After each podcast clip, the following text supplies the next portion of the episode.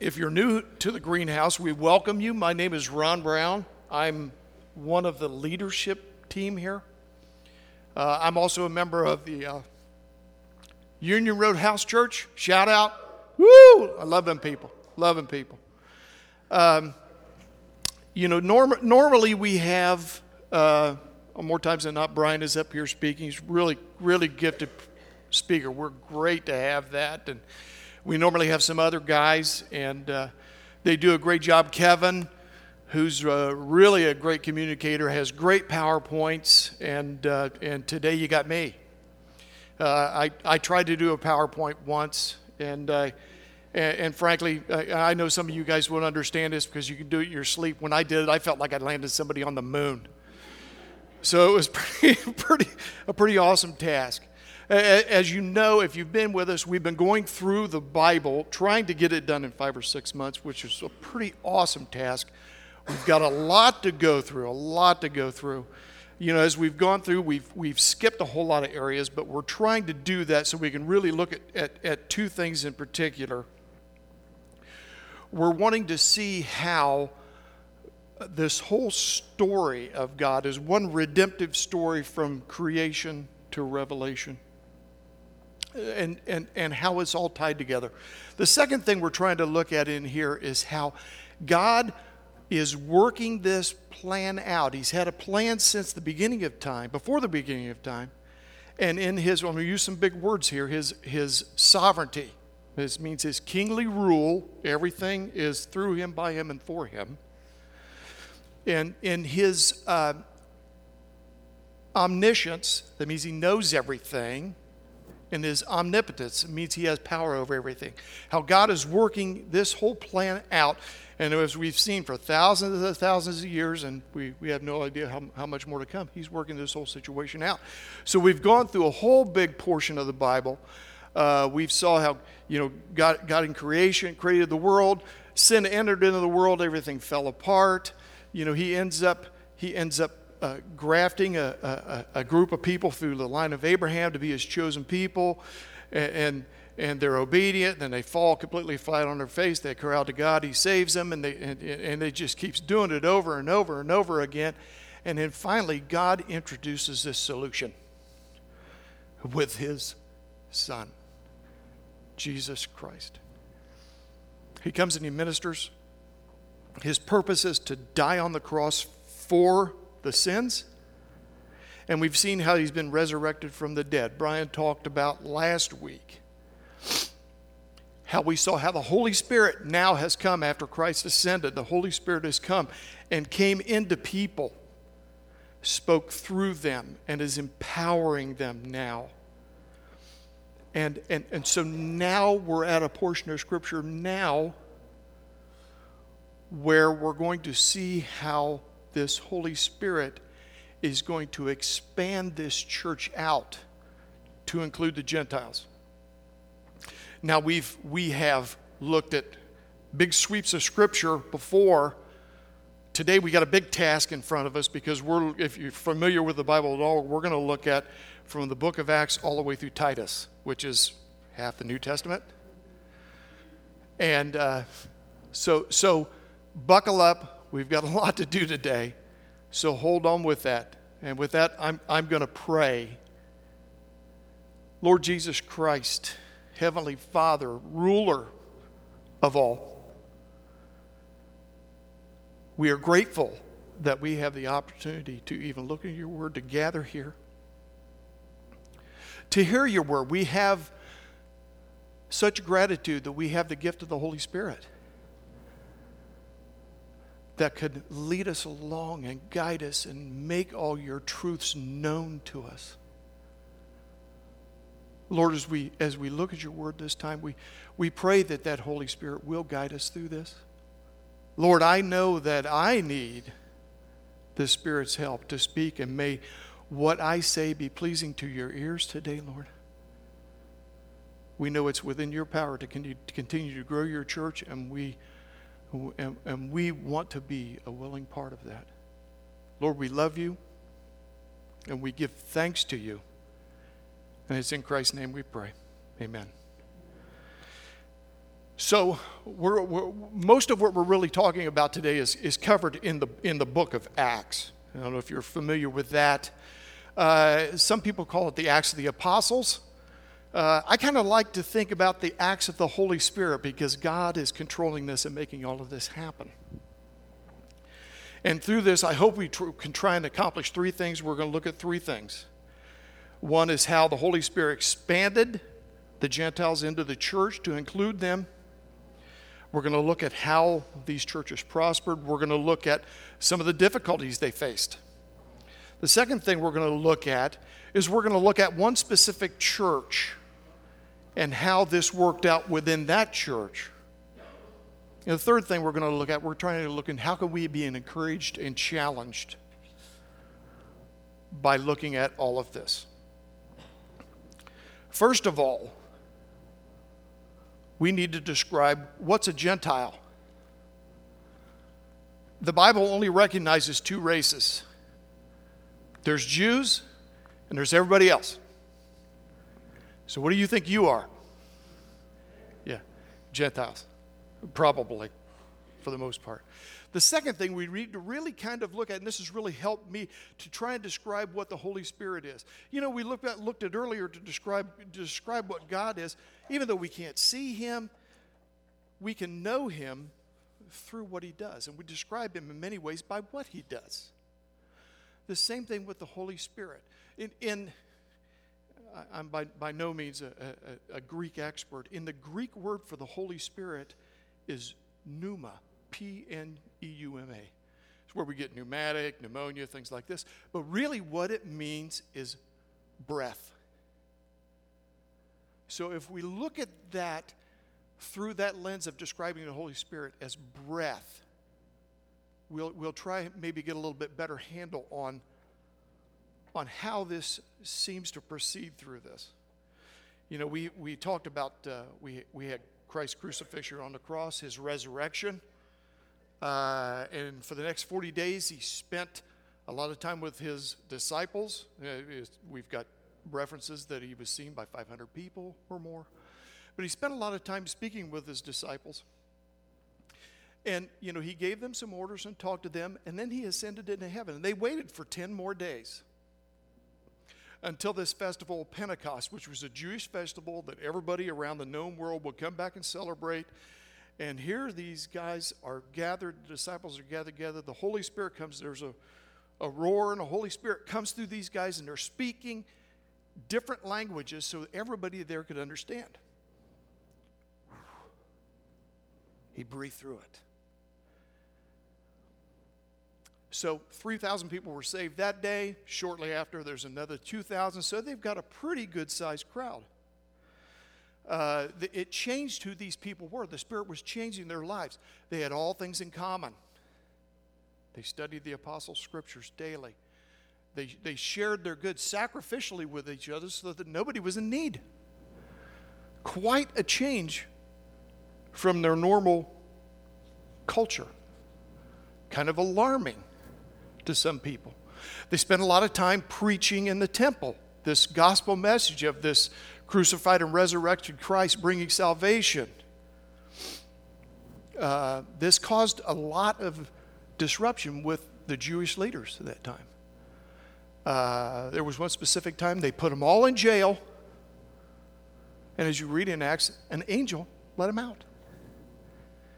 Well, these religious leaders didn't know what to do with that. So here's Peter and John. They showed up in the temple. The next morning, they were preaching again after the angel let them out of jail. Well, these religious leaders called them in to question them. And really, what they're wanting to do is, is to stop and recant this whole, this whole crazy business that they've been preaching because it's causing such an uproar in town. And one of the things that, that, that Peter says, he said, Who are we supposed to obey, God or men? Well, these, guys had a real dilemma. They had a, a guy by the name of Gamaliel, who was a very prominent teacher, ushered Peter and John out of the room, and he had these things to say to him. He said, he said, all these guys, have, I'm prefacing, all these guys have come in the past, and, and the leaders go, and, and it dies out. He said, according to these guys, he says, maybe I'll just leave them alone. But he says, if this is of human will, it'll fail. But is, if this is of God, there will be no stopping these men. He says, as a matter of fact, you'll find yourself fighting God. Well, I don't think the religious leaders were so convinced because they beat them and sent them on their way again. But all the while, these guys, the, the disciples, were, they stayed around Jerusalem. Uh, was primarily there, was primarily a, a Jewish religion, if you could look at that. But here are guys that had the promise through Abraham you're going to be a blessing to the nations. Jesus, before his ascension, had given the Great Commission. You guys are probably familiar with that. Go make disciples of all nations. Right before he ascended, he said this in Acts 1 8, but you will receive power when the Holy Spirit has come upon you, and you will be my witnesses in Jerusalem, in Judea, which is like now out to the state, in Samaria, and to the ends of the earth. Jesus also said, Jesus said one thing in, in John 10. He said, I have sheep not of this fold.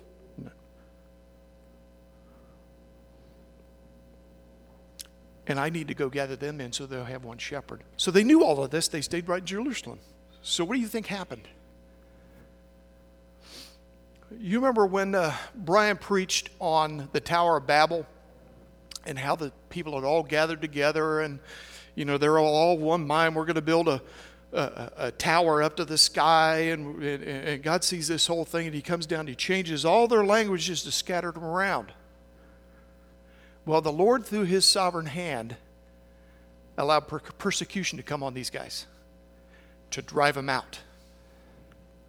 Uh, initially, the apostles all stayed in Jerusalem. We do know uh, from some other resources that they eventually left scattered all over the world, all over northern, northern Egypt, all throughout around the Mediterranean. Matter of fact, even Doubting Thomas, you remember Doubting Thomas?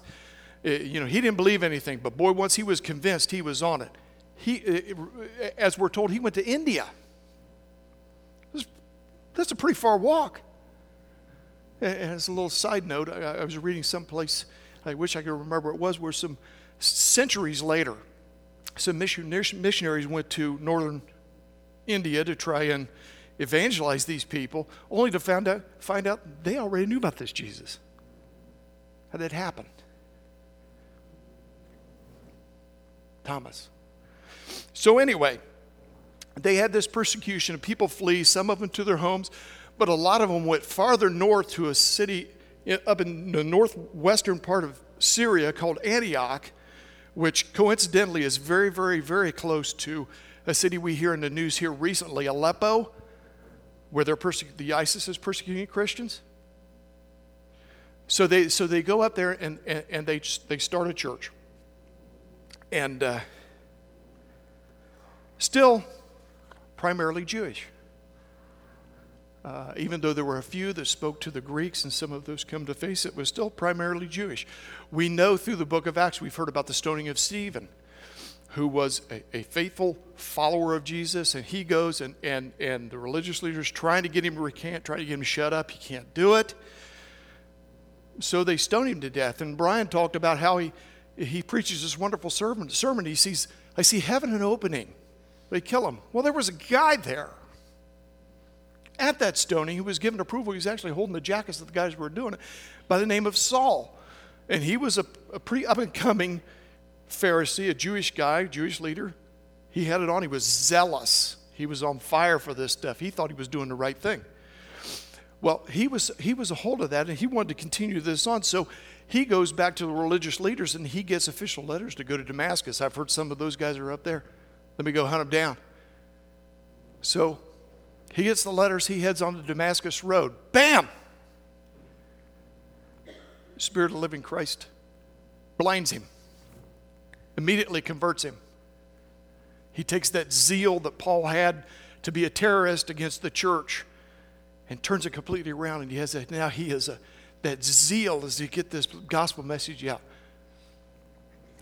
His name's changed to Paul.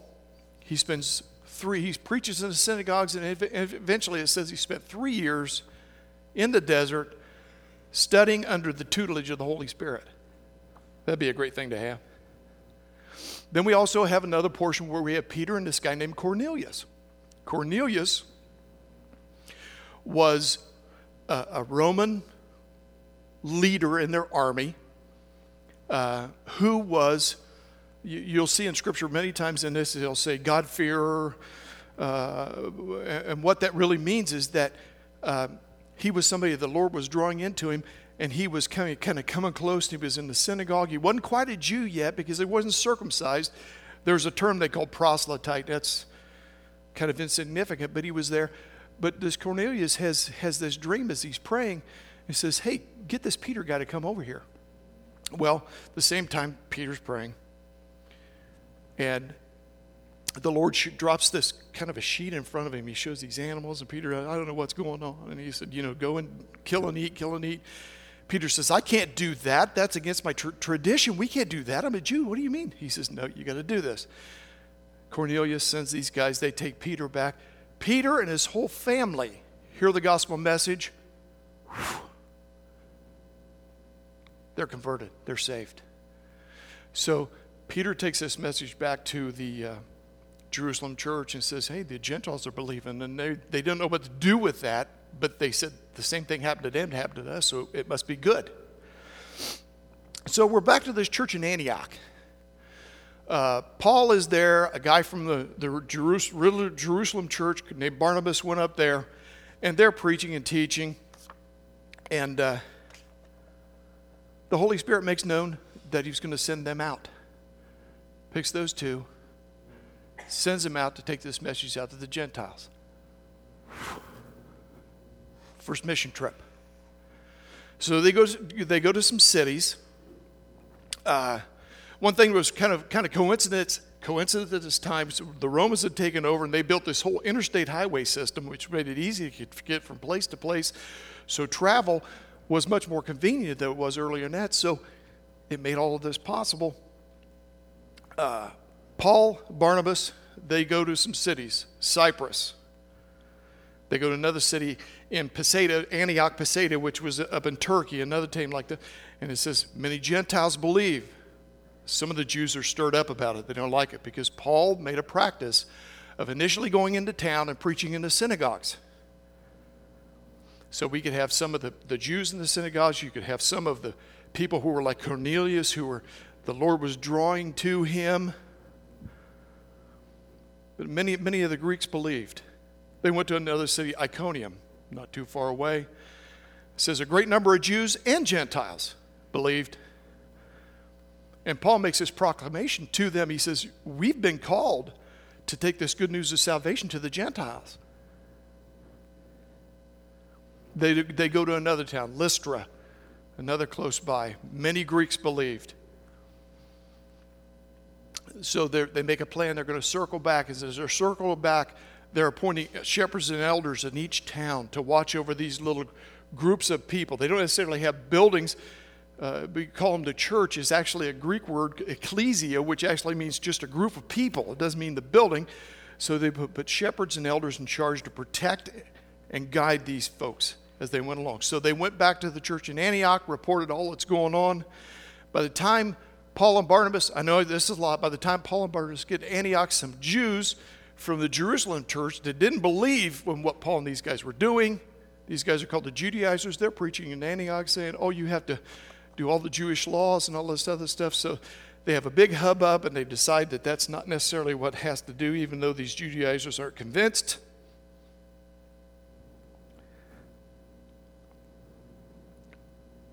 Paul is going to go back out. Barnabas was going to go back out. They split up. Mission trip number two. This first mission trip, they went probably 200 miles away from Antioch, which was a big deal in those days. So now they're going out. So Paul and a guy named Silas, they go out. They go to Derbe, But all these cities are more up in Turkey, keeps going like it. Lystra, a guy by the name of Timothy joins them. They go to another region, Phrygia, Galatia, you probably heard of that, Troas. And while, while they're in Troas, Paul gets another vision from the Lord, says, You need to keep going on over there. Maced, it's called the Macedonian Call, which is in northern Greece area.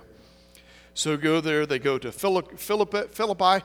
There was no, there was no synagogue, synagogue in Philippi, but, but the Lord led them down to the water where a bunch of people who were, the Lord was bringing to them, were gathering.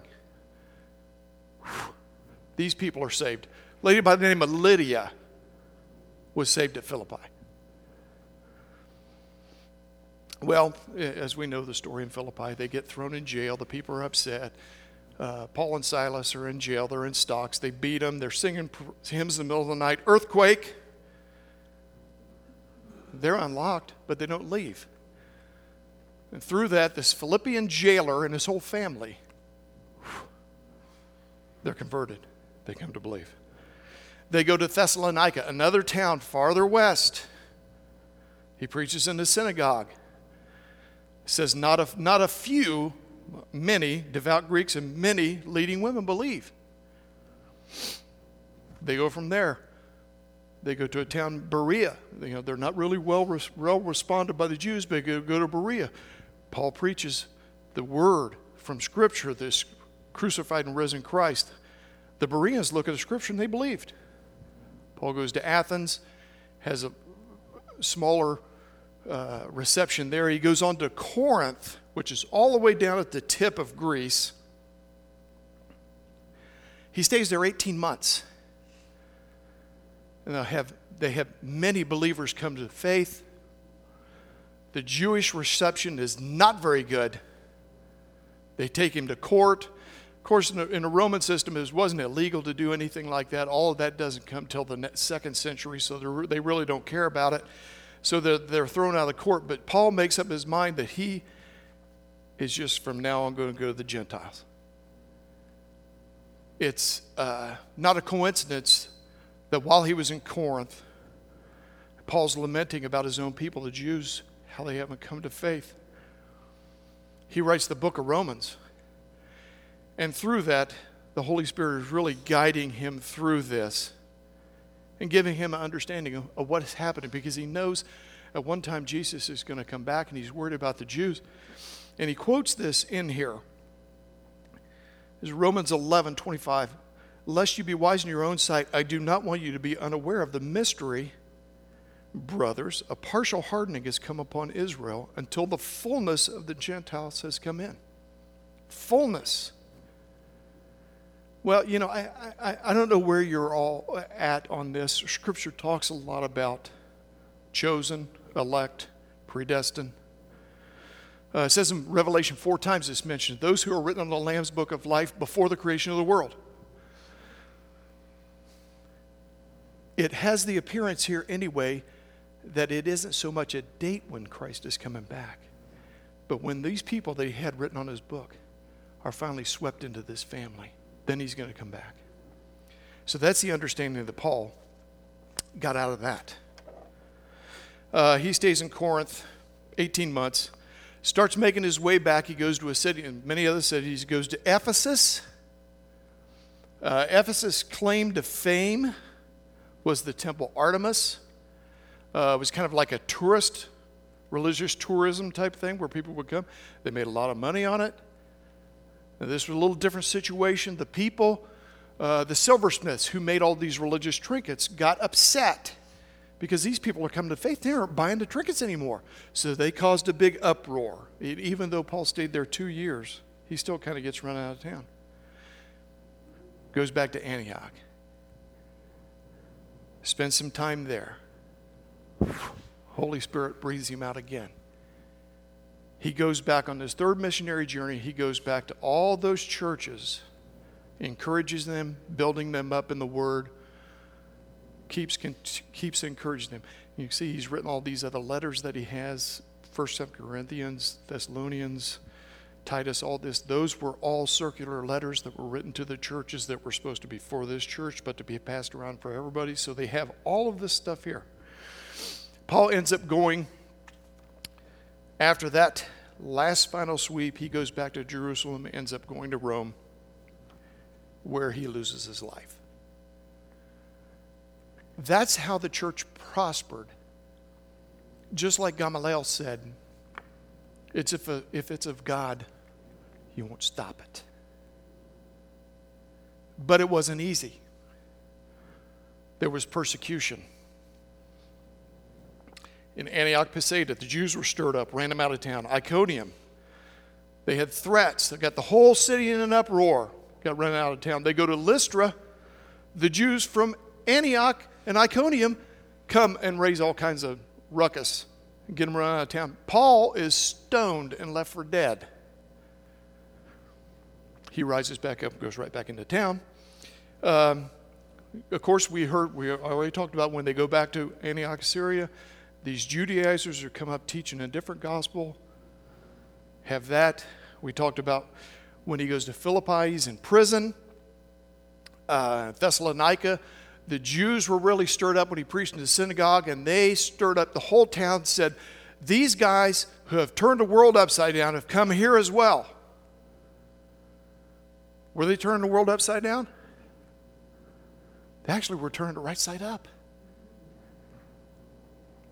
Uh, they went to Berea, 50 miles away from Thessalonica. Who comes there? The Jews from Thessalonica. They're coming. Get out of here. Get out of here. In Corinth, they went to civil court. Ephesus, the silversmiths start a riot. Persecution didn't stop it. It's if, if it's from God, it won't be stopped. One of the issues that's talked about, almost, almost every one of these books in Scripture talks about something that was a problem. They talked about false teaching. You know, if, if pressures from the outside are not going to stop it, pressures of the inside can. Uh, in Ephesus, as Paul is rolling back through, he tells the, uh, the Ephesian elders, After my departure, fierce wolves will come in among you, not sparing the flock. And from among your own selves will arise men speaking twisted things to draw the disciples away after them. 1 Timothy, Jude, several other books. He's, Paul is encouraging them teach sound doctrine, teach sound doctrine. There's times we almost treat doctrine like a four letter word, but it's important, even though some will depart from the faith. Paul writes a letter to the church in Galatia, which was a number of churches in the area, and it really is a pretty strong rebuke. He writes in. Uh,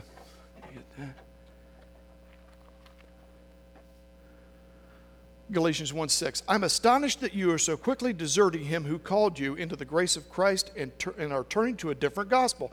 Not that there is another one, but there are some who trouble you and want to distort the gospel of Christ. Uh, you know, he goes on and he says, Oh, you foolish Galatians, who's bewitched you? It was before your eyes that Jesus Christ was publicly portrayed as crucified. Let me, only, let me ask you only this Did you receive the Spirit by works of the law or begin hearing by faith? Are you so foolish, having begun by the Spirit and are now being perfected by the flesh? Did you suffer so many things in vain? If indeed it is in vain, does he who supplies the Spirit to you and works miracles among you do so by the works of the law or by the hearing of faith? This group of Judaizers' mission was to go back and distort everything Paul was saying. You had to become a Jew. Jesus came, their message was Jesus came and, and died on the cross and made an opportunity for you to inherit the kingdom of heaven. But you had to, you had to observe the law perfectly. You had to observe all the religious holidays. You had to go through circumcision, all these things here. And if you did enough of those right, then you could inherit the kingdom of heaven. That was not the gospel that, that Paul preached. It was not the gospel that Jesus preached. David Platt, in, in a commentary on this Galatians, said, if we could do, do enough good, if we could do enough and keep enough rules to merit eternal life, we would sing praises to ourselves instead of Jesus. There is no other gospel. Jesus, in his own words in the book of John, 1021 My sheep hear my voice, and I know them, and they follow me, and I give them eternal life. And they will never perish, and no one will snatch them out of my hand. My Father who has given to me is greater than all, and no one is able to snatch them out of the Father's hand. Salvation at the beginning is a guarantee, not gained through works. So there was a lot that went against him. The problems were inside. So let's look at this one little church. I like this little church in Thessalonica, it's my favorite one. Paul, Paul is just thrilled with this. Paul spent a short period of time there, and uh, many came to faith that changed their lives. Uh, he and Timothy and, and Silas went on to Berea. Paul was so concerned, he sent Timothy back to see how they were doing because they were under this outside persecution quite a bit too. So he was really concerned about it. And he writes here about them. 1 Thessalonians 1, verse 2. We give thanks to God always for all of you, constantly mentioning you, in our, mentioning you in our prayers, remembering before our God and Father your work of faith, your labor of love, and the steadfastness of hope in our Lord Jesus Christ. For we know, brothers, loved by God, that He has chosen you. There's one of those words again. Because our gospel became to you not only in word, but also in the power of the Holy Spirit with full conviction. He goes on to say about them, he says, for they, he goes on to say that they became an example to all the believers of Macedonia and Achaia. For not only has the word of the Lord sounded forth, echoed forth from you in Macedonia, and Achaia, but your faith in God has gone forth everywhere. Here's a little group of believers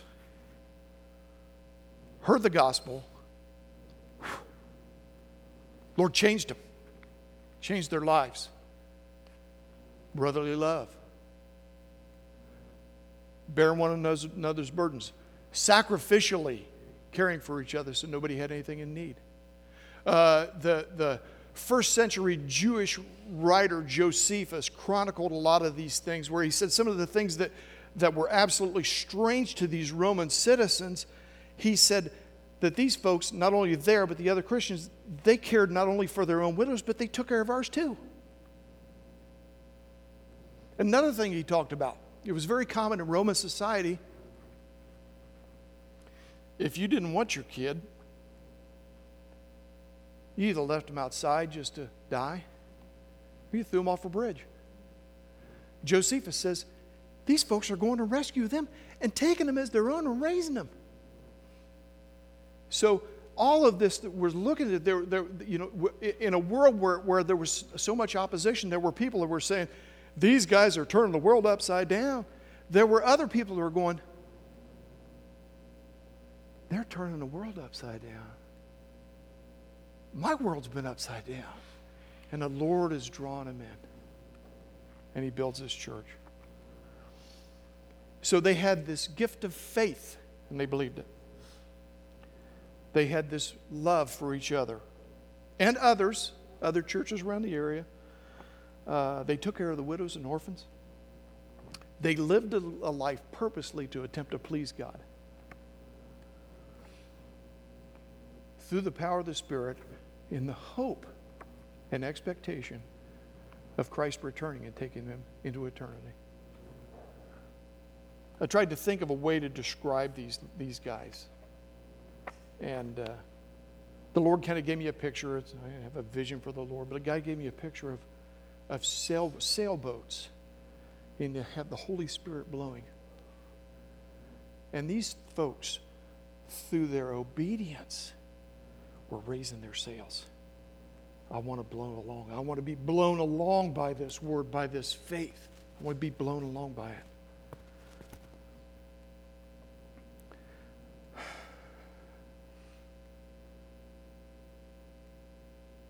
despite the persecution, despite what was going on, the Holy Spirit kept breathing through them. Okay, how can we be encouraged and challenged by this? Uh,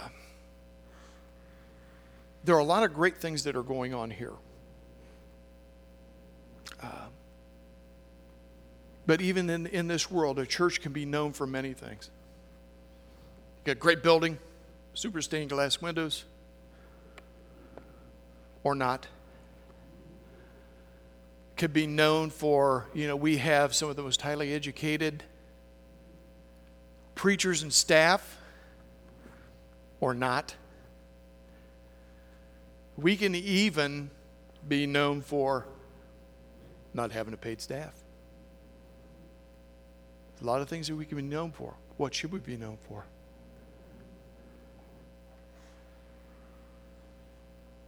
Pulling the rope up on the sail. We want to listen to Him. We want to be led by Him. We want to be the people that He wants us to be. So that not only, just like the Thessalonians, not only the words of their mouth, but the deeds that they were doing were, are, are blowing out through the world.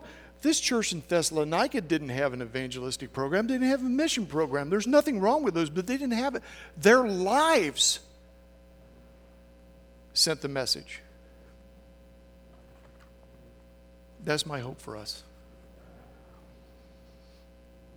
Through this promise of the inheritance of eternal life and Jesus coming back, whenever that may be, it's probably not 1987 the truth that we are sojourners here. Means pilgrims. This is not our home. And if we really can be led by the Spirit, the things of this world really don't mean the same. That every time we go to pull that sail up, Satan is saying, Don't do that. Are you crazy? What about your financial security? Get your hands off that rope. No, wait a minute, the voice is on. You can't answer that phone call. That person's in need. Well, they don't deserve it. So all the time we're aware that Satan is doing that, saying, Get your hands off that rope. But the Holy Spirit is calling us to be sacrificially loving each other, spreading this gospel message. This church in Thessalonica didn't have it all together. They didn't know all this wonderful stuff that we have privilege to. Matter of fact, Paul writes in his letter there that he hopes to return to them, he uses a fishing term, to repair their nets so he can bind all of that information together and all that good word and keep it. And we don't have it together. Paul's message to the Thessalonians do this more and more, more and more. That should be us. Do this more and more as we live this life, being blown along by the Holy Spirit, in the hope of Christ's return one day. What is that hope? Anybody read C.S. Lewis stuff? Read Chronicles of Narnia? Don't all raise your hands at one time. Chronicles of Narnia. He ends with this. And this is in the last battle. And he writes, And as Aslan, that's the Christ figure, spoke, he no longer looked at them, the other people, like a lion. But the things that began to happen after that were so great and beautiful that I can't even write about them. And for us, this and all the stories, we can say most truly, they all lived happily, happily ever after. But for them, it was only the cover page of the story. The rest of the story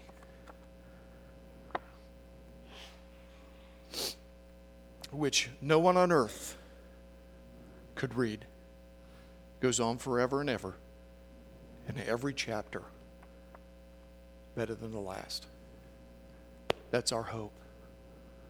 That's the fuel for our hope, is this salvation. That's what we need to believe, folks. That's what's going to fuel, fuel us on. Let's pray. Father in heaven, we thank you for the truth of your word. How you've so graciously blown into our lives and continue to blow in us and through us so that this message of a crucified and risen Christ. And this message of salvation can go out to all the people. Lord, we pray that you will make us that people and keep pushing us forward, keep blowing into our sails so that we can accomplish every good and great task that you desire of us, so that your name can be made famous and that you can continue to receive the glory you so graciously deserve. Lord, we pray these things in Christ's holy name. Amen.